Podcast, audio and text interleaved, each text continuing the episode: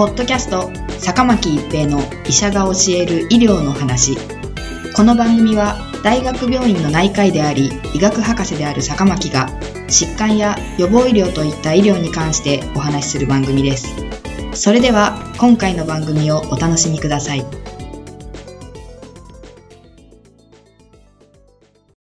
皆さんこんにちは、坂巻一平です。ポッドキャスト、坂巻一平の医者が教える医療の話。今回は医師の労働時間です。働き方改革が議論されているところですが、厚生労働省は医師の残業時間の上限を年1900から2000時間とする制度案を示しています。もしも年2000時間残業すると、月に167時間、週に38時間となります。月曜日から金曜日までの週5日間勤務とすると、1日7時間36分の残業となります。勤務時間ではなく残業です。土日に4時間ずつ出勤すれば、1日の残業時間は6時間です。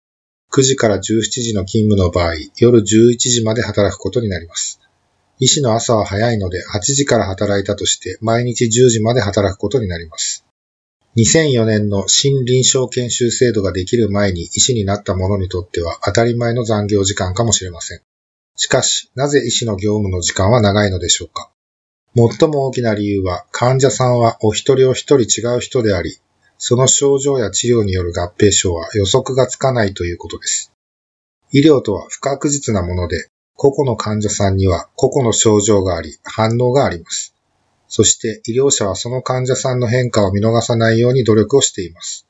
そのため、医師は責任感から土日や休日であっても病院に顔を出し、患者さんに予測外のトラブルが起きてないかをチェックしたりします。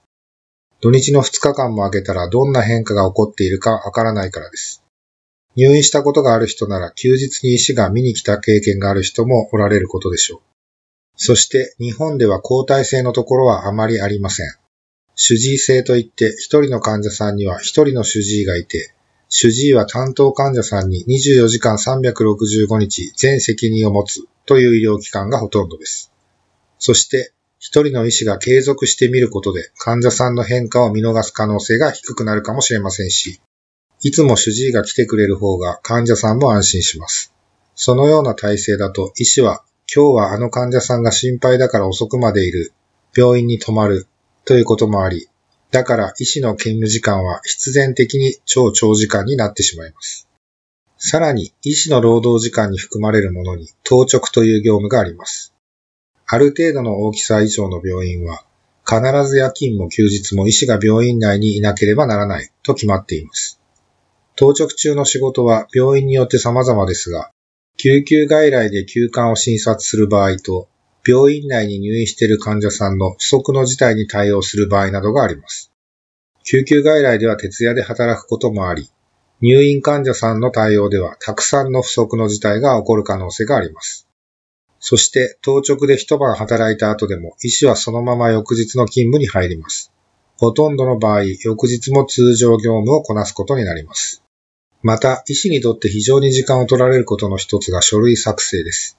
入院証明書などの書類を作る作業に意外に時間を取られます。厚生労働省は医師の年間の残業時間を1900時間から2000時間としていますが、一方で医師の働き方改革に関する検討では、医師の超長時間労働を和らげる案も出ています。当直及び当直明けの日を除き、24時間の中で通常の日勤、9時間程度の連続勤務、その後の次の勤務までに9時間のインターバルを確保。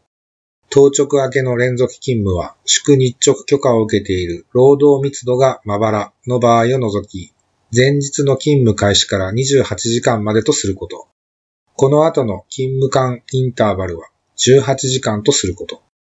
長時間の手術や休館の対応など、やむを得ない事情で必要な休息時間が確保できない場合は、その分を積み立て、別途休暇を取得させる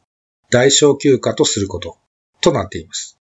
ポイントは36時間連続勤務のような命の危険がある過酷な勤務はやめさせ、必ず当直明けには休めるようにとしています。例えば9時から24時間勤務した場合は、翌日の13時には帰り、必ずその日は休ませることとなります。